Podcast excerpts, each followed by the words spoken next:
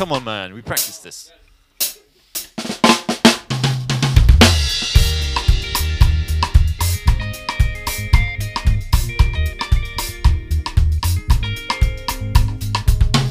So, when one morning I found myself sitting on the floor of a witch doctor's hut deep in West Africa, sharpening the witch doctor's knife on some rocks before cutting myself to deliberately draw blood, cutting myself on the arm, so I could prove to the witch doctor that the knife protection talisman that he had made for me was not, in fact, worth the £20 that I'd paid for it.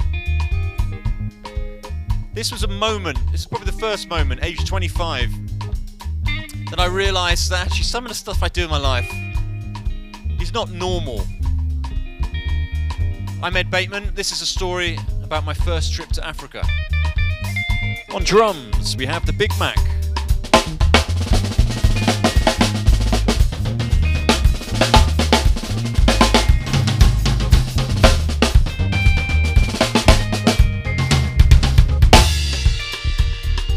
Oh yeah.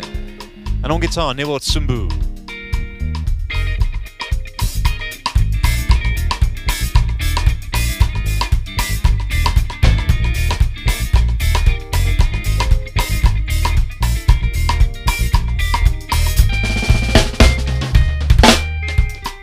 Previous episode, I told you about how I recently met Modern Jai Cissokho, kora player, Senegalese kora player in Bristol, and he invited me to Senegal. So I went. I bought my ticket. I I didn't do any research. Off I went to Africa. I flew to Banjul, Gambia, which if you if you're traveling to the south of Senegal, it's easier to fly to Gambia. Geographically, it's just closer to the south. So, and we would cross the border by road. So Modu sent his young brother, 15-year-old brother, to pick me up at the airport. I got off the plane, you know, I'm dressed for the English winter. It's hot as hell. Everyone in the airport is kind of in a baggage claim. They've all been drinking on the plane. They jump off. They no idea what's going on. The heat hits them. There's all this kind of pushing and shoving by the by the baggage section. I get through security, and there's like people just grabbing me by one arm, trying to pull me one way. People grabbing me by the other arm, pulling me the other way, trying to get me to change money or, or buy them something or get a taxi or something like that. It's chaos, and I find Modu's brother, and he's got a sign with my name on. And I wasn't even sure he spoke English because he, he wasn't really speaking much at all. And there was like, I didn't know if any of these people were with him. And we so we get out there, we get outside the airport into a taxi. We jump in, we put bags in, and suddenly there's all this shouting in Wolof, the local language, and um, we have to jump out, and the same thing happens again. It's all kind of, it's all pretty chaotic. Then uh, finally, after about four hours of changing taxis, crossing borders, we get to Ziguinchor, Senegal, in the south of Senegal.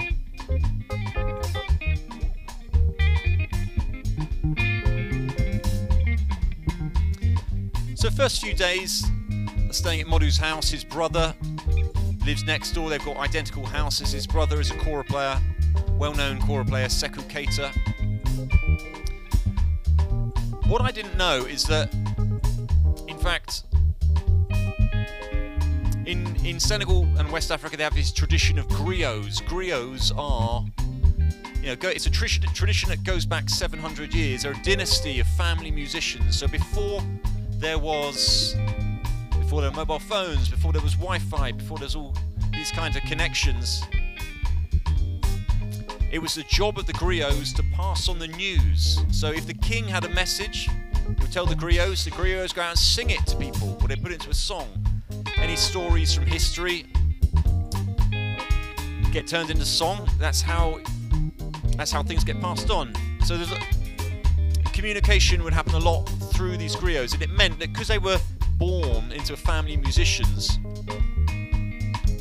it's basically they start playing from the age of five. You know, some of some of my friends in that family, they you know they're basically beaten by their grandfather to play the kora at the age of five, forced into it. So so they're pretty good at it.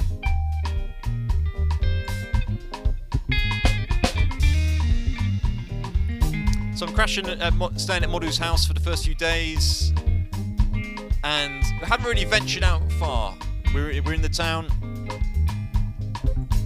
There's a um, there's a girl who's coming to the house every day, cooking and cleaning for all these guys. While while they're just kind of uh, chilling out, lying down, hanging out all day. And I was always thinking, why is this woman coming? I wasn't sure if she was working there or if she was a friend or a relation. While these guys are just kind of doing nothing. So after a few days, I saw her cooking, so I got up and started peeling some carrots to help her out. And as soon as I got up to start peeling some carrots, all these guys who pretty much just been lying down, chilling out for the last three days, suddenly jumped onto the feet and like, no! Edd, you don't have to do this! You don't have to do this! And I was like, it's cool, I'm, you know, I'm happy to do this. Just peel a few carrots.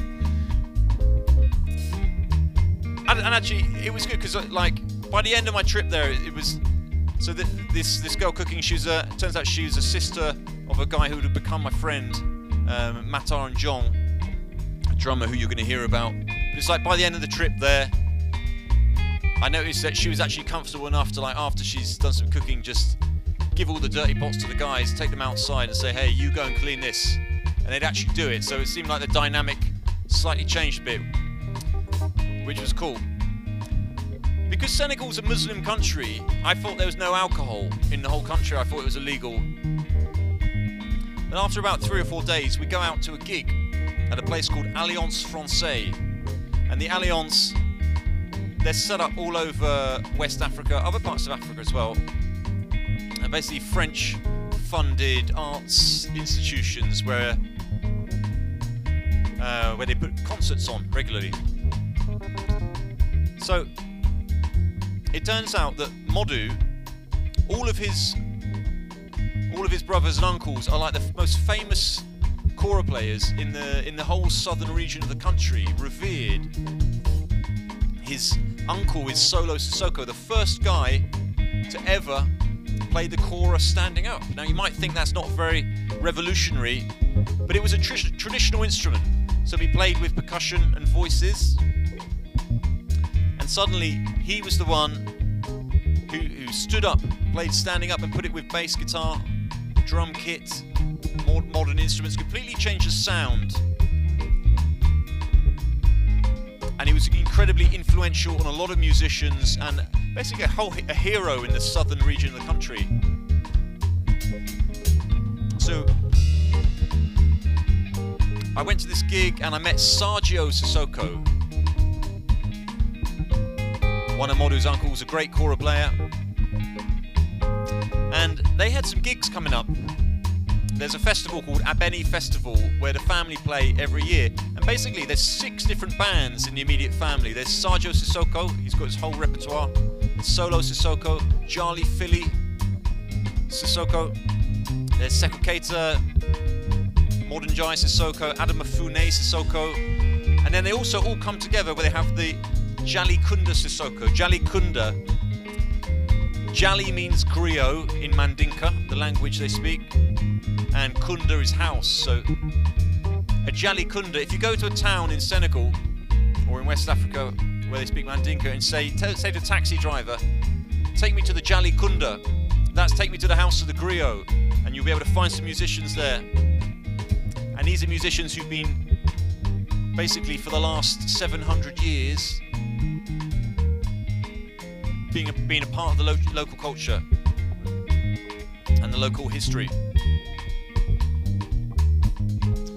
So, the good thing for me is they have in this band, in this family, immediate family, six different bands, loads of kora players, no bass player. So there I am, age 22, this white guy from Devon, suddenly networking with some of the most revered musicians in the whole southern region of the country. So Sarjo's teaching me his repertoire. He's teaching me solos, repertoire, Sekou stuff, Modus, the whole family band stuff, and Charlie Philly's material as well. And in, in three weeks, I learn the entire repertoire of six bands, and we do the first gig. A lot of the gigs we do be four hours long or five hours long, sometimes with no break unless there's a power cut. Pretty challenging. Great for the stamina, and it's like everyone in the band, there might be 10, 12 of us, all in this immediate family. Um, apart from me, standing out. So it was a great experience uh, developing my ear, developing, you know, being able to retain repertoire, but also being able to learn stuff and be able to follow musicians. And even if I don't know what song's coming up, when it starts, I've got about two bars to make it look like I know what I'm doing. Otherwise, people figure out that I don't. So I had to develop that skill. Let's change the groove up. Let's go to a Senegalese Mbalax style groove.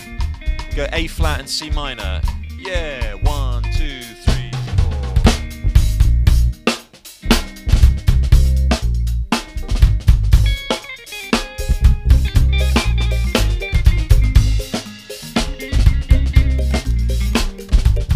Senegalese music, the relationship with, between the drums and the bass is really interesting. There's a lot of this. There's a, there's a lot of times when it's not so necessary to play on beat one. So the beats go one, two, three, four, one, two, three, four, which is so different to um, a lot of styles of music and a lot of other styles of African music.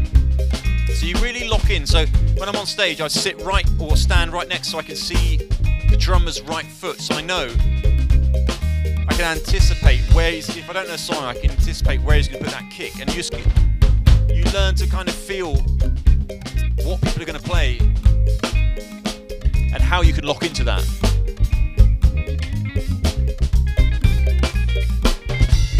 So when we were on stage that first gig, Sergio taught me all these songs, and he had incredible ability. It was like he'd be tapping his foot, tapping out 4 4, whilst playing a pretty intricate, syncopated kora line, whilst singing me a bass line at the same time. It's a completely different rhythm, and I'd be like, wow, how is he doing this? He's like a superhuman musical force. So he taught me everyone's repertoire.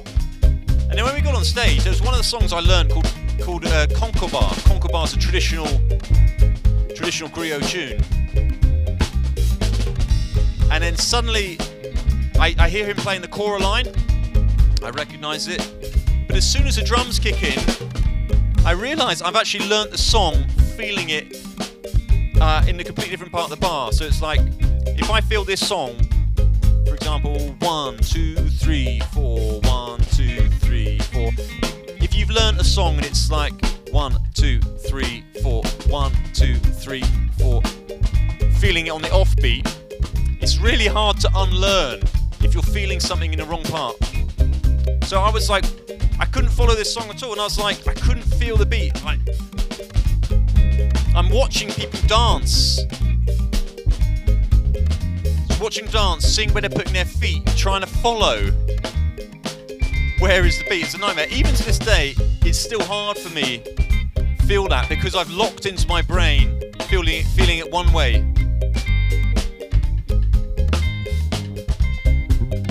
So it's great. You know, I was playing playing so much with these guys. Then there was a festival in the town. There's a band called Omar Pene and Super Diamono really famous Mbalax band from Dakar, from the capital. And this band was playing. Afterwards, I went to a bar, and I saw them there, and they, the backing band, were just in there playing a Charlie Parker tune. You know, they jumped up on stage and sat in. They were playing some jazz. I was like, I started chatting to them after the after they were playing knowing that these are some kind of famous, influential musicians from Dakar.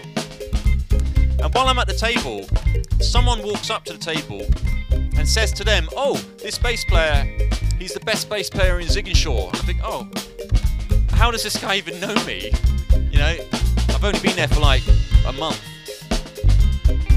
Then about two minutes later, no joke, someone else comes up to the table and says, "Oh, this bass player, he's a top bass player in Ziguinchor," and, and the band, Super Diamono's band, like, okay. They say, "Oh, well, you should come to Dakar and play with us." So I say to Modu and all the guys, "Oh, I'm going to go to Dakar." So Ziguinchor is in the south of the country, and there's like there's been kind of minor amounts of uh, rebel activity, rebels who don't want to be part of the north. Yeah, separatists. And so some people in the north think that in the south it's really dangerous and the rebels are going to kill you. And then people in the south think Dakar is this really dangerous city, yeah? So uh, Modu's like, oh, don't go to. And Bear in mind, Modu lives in England, in Bristol, and he's like, he's like, oh, don't go to Dakar. They're going to kill you. They're going to beat you up. They're going to steal your money, and you're going to have to phone me up crying to get money for the the trip home. And I was like, I was like, yeah, don't worry, you know, I'll be fine. Off I go. So I take a taxi, and it's a bush taxi, which is like about 12 hours you travel through Gambia. It's pretty tough journey. And I start, you know, I, I meet Dudu Connery. Dudu Connery is a guitarist of Super Diamono, and, and he's been part of the, really part of the Mbala, you know, the distinctive sound. He played on a lot of those early records. Top guy. I go up there for a bit and I come back and we record an album in the Casamance in Gambia. And Sarjo says to me, Who books your gigs in England? And I say, Oh, I do that. And he says, Oh, can you book a gig for, for us? Can you book a tour? And I say, Yeah, sure. No worries. But I haven't realised at all what's involved and how complicated that is. I don't know anything about visas. So now I'm back in England. I start making a promo pack, which is like one one terrible quality image that I found, an email with a little biog, and I'm start emailing that, emailing that out to venues across the country. And I ended up booking a 25 date tour of England and Sweden and with a load of workshops as well. So the band come over, or before they come over, I start, I realise, oh, you need to get visas, you need to get work permits. Now, I'm not able to get work permits because you need to be a Home Office licensed sponsor, which I obviously am not, and I, I I don't meet any of the financial criteria to be able to apply. So I think, oh no, what am I going to do? And then, I, then somehow I find a guy. Someone sees a, a gig I do and, and um, books another one of my bands, and I'm basically able to buy buy some work permits, sort of unofficially. Do the visa applications, get these guys into the country. Now, remember how I said in the last episode how I, you know, ended up having to drive everyone and not having a chauffeur by the time I was 18? On this tour, we did over 5,000 miles in my car, my Ford Mondeo diesel estate. Before one day, we were arriving in the north of England, in uh, in Yorkshire, and just bang, the suspension snaps in half on the car. We've got the band, we've got the drum kit, amplifiers, and suddenly we have to kind of drag half of the car for the last last few miles coming into this into this town. We have to leave the car there and get towed back down with all the gear. And basically this tour it's my first time I've ever put a tour on. I'm inexperienced. Some of the gigs paying us a guaranteed fee. Some of us are paying a percentage of tickets. So we don't know how much it's going to be until the end. We don't know um, how much money we're going to end up with. So the guys like always asking me for money. You know, say, "Oh, can I get some money to buy this?" Know, I say, "Okay, cool." Just advancing the money. And the guys coming from Senegal, it's like it's like they pretty much just wanted to buy everything they could find and take it home with them and give to people. So by the end of the tour, when you know it's finally time to work out all the finances, you know I work out okay we're going to get exactly this amount this amount each, but you've spent this much, you've spent that much. You know I didn't manage the finances very well, and and uh, yeah so it turned out like Sarjo had spent so much money just buying hats, buying shoes, buying anything he could find, buying fancy suits and not really being kind of take, taking into account of that. And everyone was so stressed out with each other because we've done over 5,000 miles being the same car. We've been in, al- in the studio, done a whole album. Nobody was talking to anybody else. Everybody was angry with everyone. No one wanted to be near anyone. On that last gig, on stage, no one's even looking at each other.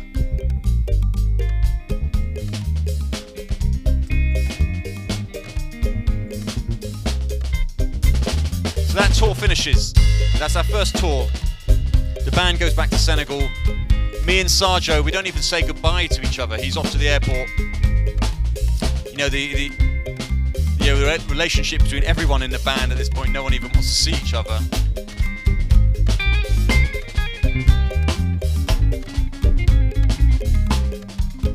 Let's go to a salsa groove, yeah? Um, in E flat, tumbao salsa, and one, two, three, four. Just need to kind of uplift the groove a bit there. It was getting a bit depressing.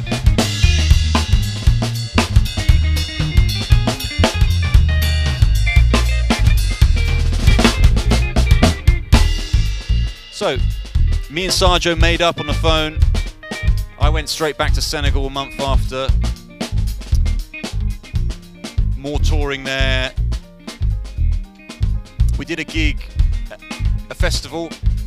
There was a festival called, um, I guess in English it would, it would translate as Festival of the Black Arts, Festival des Arts Negres or something like that in French. And uh, the, the president, Abdoulaye Wade,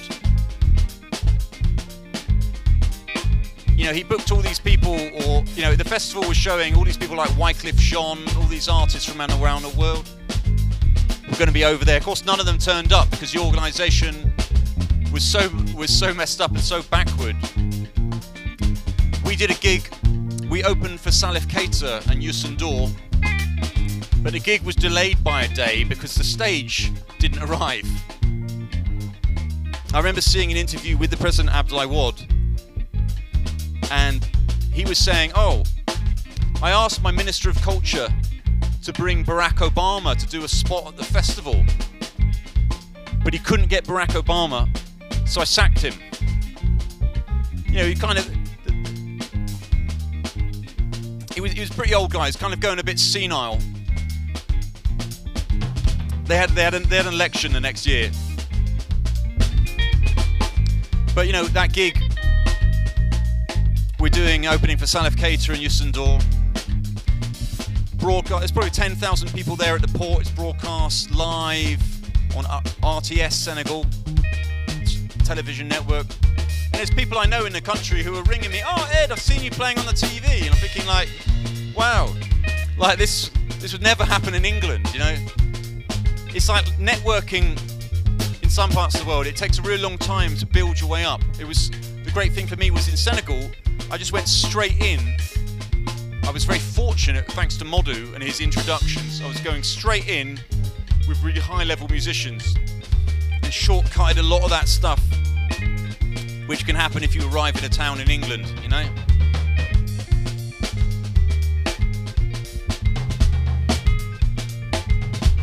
I went back up to Dakar to see my friend Dudu Conore and Super Diamono.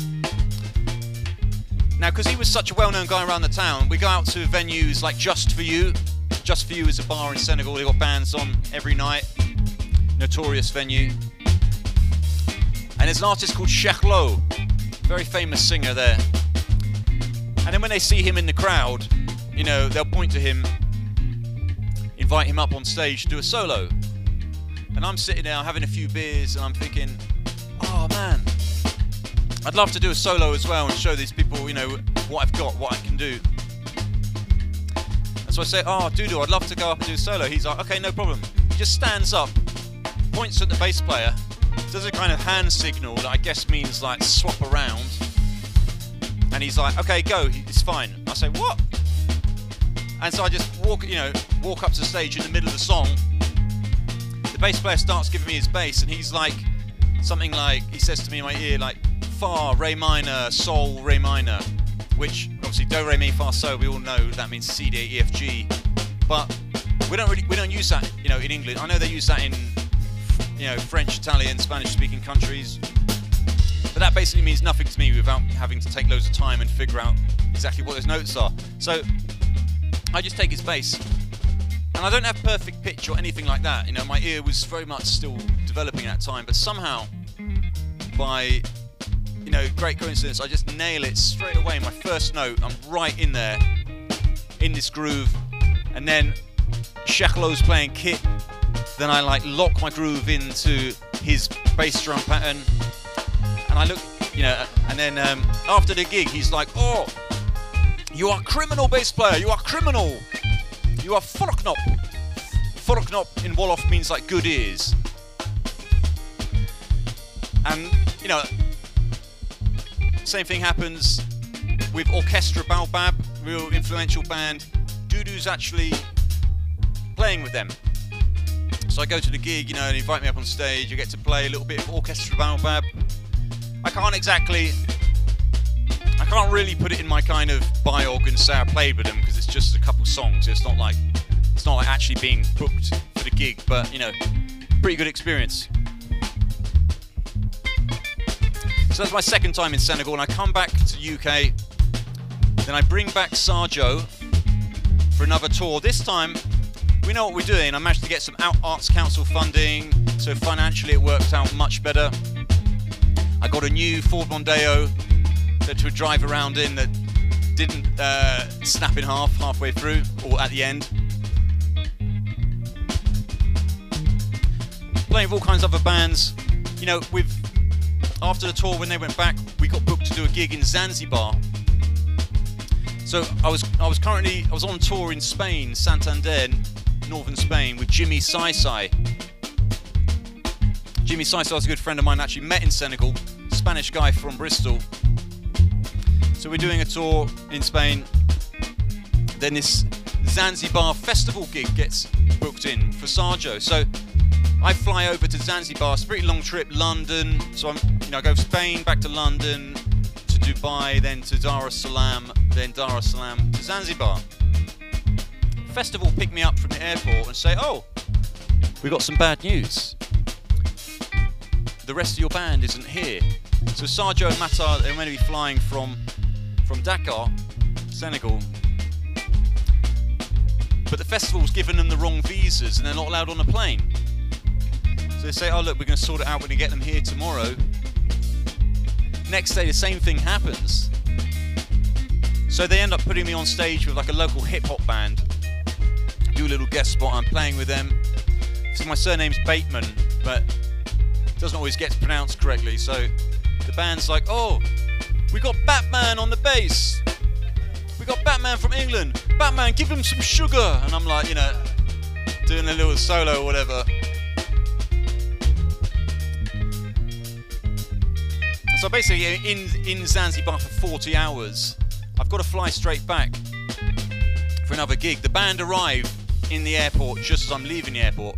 They ended up going on the next day, opening for Shaggy, Mr. Boombastic, Mr. Lover Lover, just without a bass player. I fly back to London. I've got a gig at Glastonbury Festival with Baka Beyond, who do like Cameroonian pygmy music fused with Celtic grooves, vibes. And so they never actually send me any of the songs. They don't send me the set. So I get to the, I fly back to the airport, I drive to Glastonbury,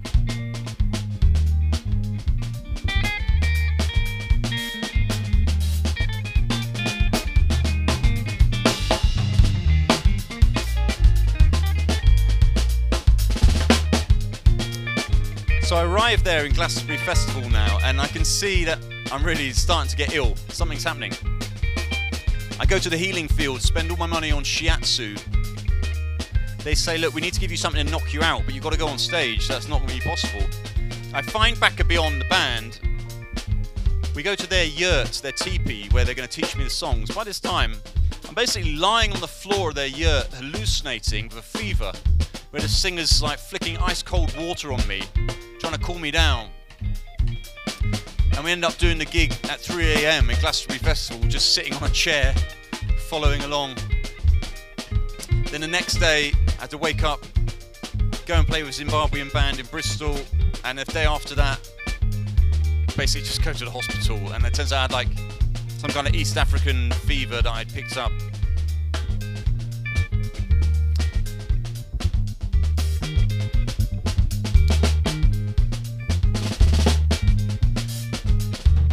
I auditioned for London Guildhall. I was going to do a jazz masters. I went to the audition. I didn't get accepted. I'm kind of glad I didn't because I ended up just going back to Senegal, which for learning music is sort of like, you know, it's great studying in school and tutors, but you've also got to get on the ground and you know absorb music and you know immerse yourself in it on a day-by-day basis. And I find that you know some of the jazz people go too deep into jazz, they just end up becoming no fun in conversation. They just want to talk about scales and modes and diminished harmony and stuff, and just kind of like lose all their social skills. You know, it's like, you know. So anyway, well, you know, I didn't. They didn't accept me. I guess I wasn't jazzy enough or experienced enough. So I go back to Senegal. This is my third time there. Now my my flight's delayed by about six hours, so I arrive in Gambia. I can't cross the border because they shut at night because of you know because of the rebels, I guess. Um, so I just find a local hotel, go to a bar called Chosan on the Senegambia Strip, where I know they have music and bands playing. I go down there, and there's a 10 piece band playing, Mbalax band playing, with no bass player. And Mbalax is, you know, the local national sorry national style in Senegal and, and Gambia. And I'm like, oh, what's up, guys? I got my bass at the hotel. And actually, I, I recognise the keyboard player because he's a distant cousin of Modu, a griot on the Gambian side.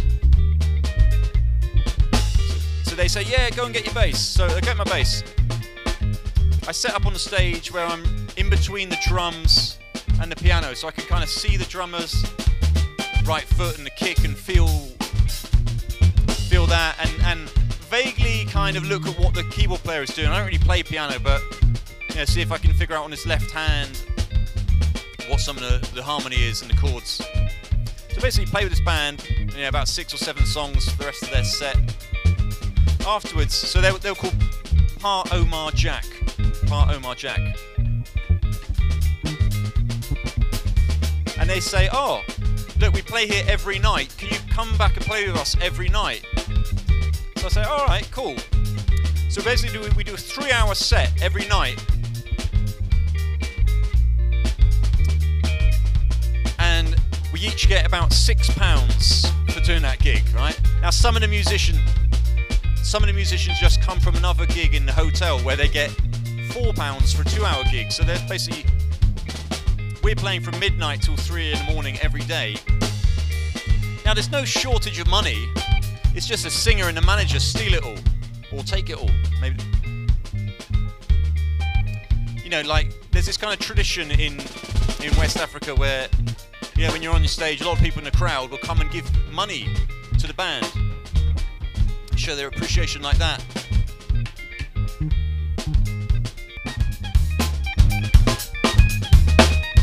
They have this whole culture of praise singing, which is like people in the crowd will come and give money to the singer, and the singer will be like, "Oh, yeah, the person is so wonderful, so beautiful, whatever."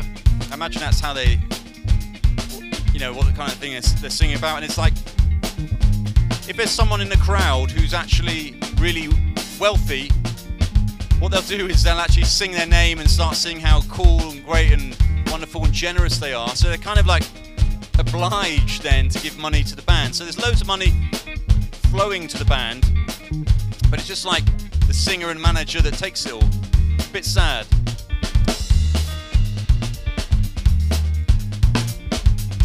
So after seven days, after seven days, I'm playing with them every night, and I realise, you know, I'm not going to learn anything else. We're playing the same night, same songs every day. By now, I figured out how it all goes. And in in, Sen- in Senegal, in Ziguinchor, they've got gigs coming up, so I need to go and, and be there. So we do loads of great gigs. This is this is now 2012 presidential elections times times. So the guy Abdoulaye Wade, who I told you about before, there were nine or ten people, other candidates opposing him in the 2012 election. Youssou was a pre- presidential candidate opposing him. And the president made up a law or a rule that said, oh, singers are not allowed to be presidents, so he can't take part in the election. And he basically banned every single one of his opponents, apart from one, from, competing in the election. And the one that he didn't ban beat him. So they had a new president. But it was a crazy time. Some of the gigs some of the gigs were getting really dis- disorganized. You know, we'd arrive in a town, maybe 15 piece band, and there'd be a hotel booked for the singer and no one else. You know, this is with the, the Jali Kunda band and Solo Cissokho. All kinds of arrangements and things were just like really put, really kind of putting me off and making me lose lose interest and, and lose my enjoyment. So I was thinking, okay, forget music. I'm done with this. I want a break. So I was like, okay, what am I going to do? What am I going to do for money? So I was like, okay, obviously I'll become a car dealer. I'll become an international car dealer. That's a logical step. Albeit for the fact that I know nothing about cars or international export business. So I'd heard that in Guinea Bissau, another country to the south of Senegal, people said it's really kind of up, up and coming. People would like to spend a lot of money and show off there. That's that's that was the perception that the Senegalese had about Guinea-Bissau. And there's not so much, not so many businesses there, so there's more opportunities. So I was like, cool. So I took a friend of mine who I knew spoke Creole, Portuguese Creole that they speak in Guinea-Bissau we went down to Guinea-Bissau to investigate, you know, the car trade. So this is me as a 25-year-old guy thinking I'm gonna somehow be an African car dealer. Get down to Guinea-Bissau, you know, to try and figure out what kind of cars people want, make some connections with customs and you know, and tax agents, make some contacts. But basically just spend the time drinking and having fun and going out to parties. And I was like, cool, yeah, I'm gonna do some business. So I went back to Senegal, went back across the border back to Senegal, and it was time now to end my trip and go back to England.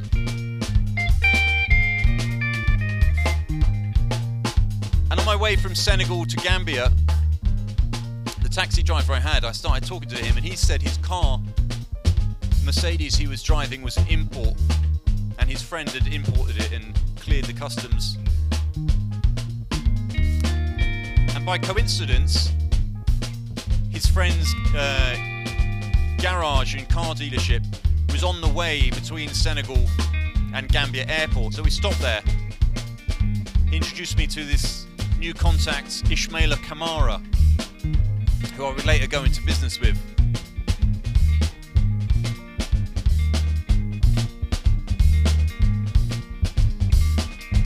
Just before that, something I've left out maybe after Guinea Bissau. I had a friend, she was a percussionist. She was really scared of flying, really scared of flying, terrified of being in a plane. And I'd heard about local witchcraft and juju. They have these people called called marabouts. Marabouts are like local witch doctors. You know, when we had one of these, the first tour with Sadio, Sadio was like, "Oh, can you send me a hundred pounds so I can kill a goat and take it to the witch doctor so we can have good luck for the tour?" I was like, "Ah, don't know about that." So I was like, okay, I'd heard about knife protection and accident protection, and Modu, all his family wore this stuff that their grandfather got for them. So I was like, okay, cool. If I can know for 100% certainty that a knife protection works, then I can I can buy the accident protection for my friend, give it to her, she'll never have to be scared of flying. So I said to my friend Aliyun Gassama, I said, oh, cool. Uh, if I can meet someone with a knife protection, try and cut them, and not be able to cut them, then I'll know that this is for real and I'll buy the accident one. He was like, sure, no worries. But I, I think he, he didn't quite understand what I, what I was saying. So later that night, he turned up and he brought his witch doctor, his marabout, to the house. And he was like, oh, witch doctor's made you a knife protection talisman belt. And I was like, oh, that's not exactly what I wanted. I just wanted to test it. But anyway, you know, he's here. So I, I put on this belt, which has this talisman in. And then suddenly the witch doctor gets out his knife and starts sawing away at my arm. I'm like, dude, like, uh, what's you know what's going on here? And what they say is like when you're wearing this knife protection, you still feel the pain of the knife, but the metal can't pierce your skin. So it works the same for bullets as well. And so Modu and all his friends, you know, they like then take his knife. They're testing out his knife, you know, chopping down some plants. They're like, yeah, this knife is sharp. And he's there cutting away at my arm, and there's no blood. So I'm like, okay, this is interesting. I didn't really want a knife protection belt, but for 20 quid, if this could stop me from ever being stabbed or shot in my life, then it's probably worth it. So I was like, cool, yeah, I'll take the knife protection. Um, proceed with the construction of the accident protection for my friend. But what I really wanted to do, for absolute certainty, and I guess this is my kind of logical mind, what I needed, all I want to do was just wear the wear the knife protection, try and cut myself, and not be able to. Then take off the knife protection, cut myself and bleed, and then I would know, okay, this this works, 100%. So I was so in my room at Modu's house, basically sitting there cutting myself, trying to cut myself, and it's like there's no blood. I'm like, oh. So I'm like, then I go and take. There's like someone um, fixing a satellite dish onto the top of the, onto the house. I go up and get his work knife, bring it down. I'm sitting in the room trying to cut myself, and I'm like, you know, oh no blood. I'm like, all right, cool. I'm taking like like scissors, uh, like scissors for cutting nails. Still can't cut myself, and I'm like, all right. I then take a, um, a razor, a shaver, pull out the razor. I'm trying to cut myself down. I'm like, whoa. So I'm like, cool. And at, at first, I'm a bit kind of squeamish, but then I'm like, well, look, if I've got this protection, I can't be cut. So cool. And then I, I take off the belt and I try and cut myself. I still can't draw blood. I'm like, oh, why not? I'm just trying to cut myself. So I say to the guys in the house, oh, I've taken off this knife protection. I still can't cut myself. And they're like, oh, this is really powerful protection. It's really powerful. So when you take it off, it's still going to last for two to three hours. And I was like, oh, okay. So I take it off, keep it off, keep it off for a few hours, wait until the evening, have dinner. And after the evening, I go down to Matar and Jong's house, the drummer. And if you're interested in studying Senegalese drum kit, then we've got a course with him on the World Music Method site. And I go down to his house, and it's like, you know, there's about six or seven of them in his room just playing PlayStation. And I'm like, alright, guys, get your biggest knife and sharpen it. And the guys, it's probably about, it's probably like, I don't know, foot long knife. There's this dude just sharpening it up on the rocks. I'm like, okay. Alright, let's do it. Come on. Comes up to me, cuts me on my arm. Obviously, I bleed. I'm like, cool, thank you. I mean, who knows what these guys must have been thinking, especially the guys who didn't speak English there. They just thinking, what is this madman doing? Then I put on the belt. I'm like, alright, come on, cut me again. Comes to me, does the same kind of cut. But this time, there's blood. And I'm like, oh. And everyone in the room is like, is like, whoa! They can't believe that me wearing this knife protection was a- I was able to bleed. I was like, oh, see, it doesn't work. And they were like, no, no, it does work. You just can't test it. You have to believe. And I was like, no, but I need to, to believe. I need to know. And they're like, no, you just have to believe. I was like, no, that's not how my brain works. So the next morning, I go back to the witch doctor's hut. And I really give that knife a good sharpen. Cut myself, you know. Probably really dig in with a knife as well, just to be sure. And Aliu, my friend there. So I'm like, I'm like, yeah, don't worry about making the accident protection. But you know, thanks for your time. And Aliu is like, no. Even though he's just seen me cut myself with it on, he's like, this is really strong protection. I'll buy it off you for twenty pounds. I'm like, fine, no worries. All you know, no worries at all. So I'm heading back towards England, determined to be a West African car dealer, and that would be my that would be my future or my or my present, and that's how I make money. So in the next episode, I'll tell you what happened when I followed through to the best of my abilities with the West African import uh, business scene.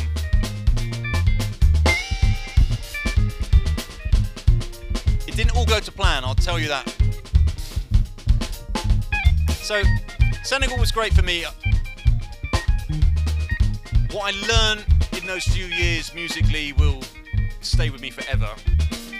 What I learned about the relationship between the bass and the drums means that even if I'm like down at a funk or soul jam session in England, the way I can lock in with people, the way I can anticipate, intuitively feel what they're going to do, it's very unlike how other people understand the instrument and the relationship of groove. So I'm really thankful for everything that taught me. Because even if I'm not playing Senegalese music, it's still a part. It's still a part of me. If you want to learn Senegalese bass style, a chapter of the African Bass Masterclass Deluxe was filmed in Senegal with Matar and Jong, Charlie Philly Cissokho, and some other great musicians. So check it out on worldmusicmethod.com. So thank you so much for watching. On drums, the Big Mac.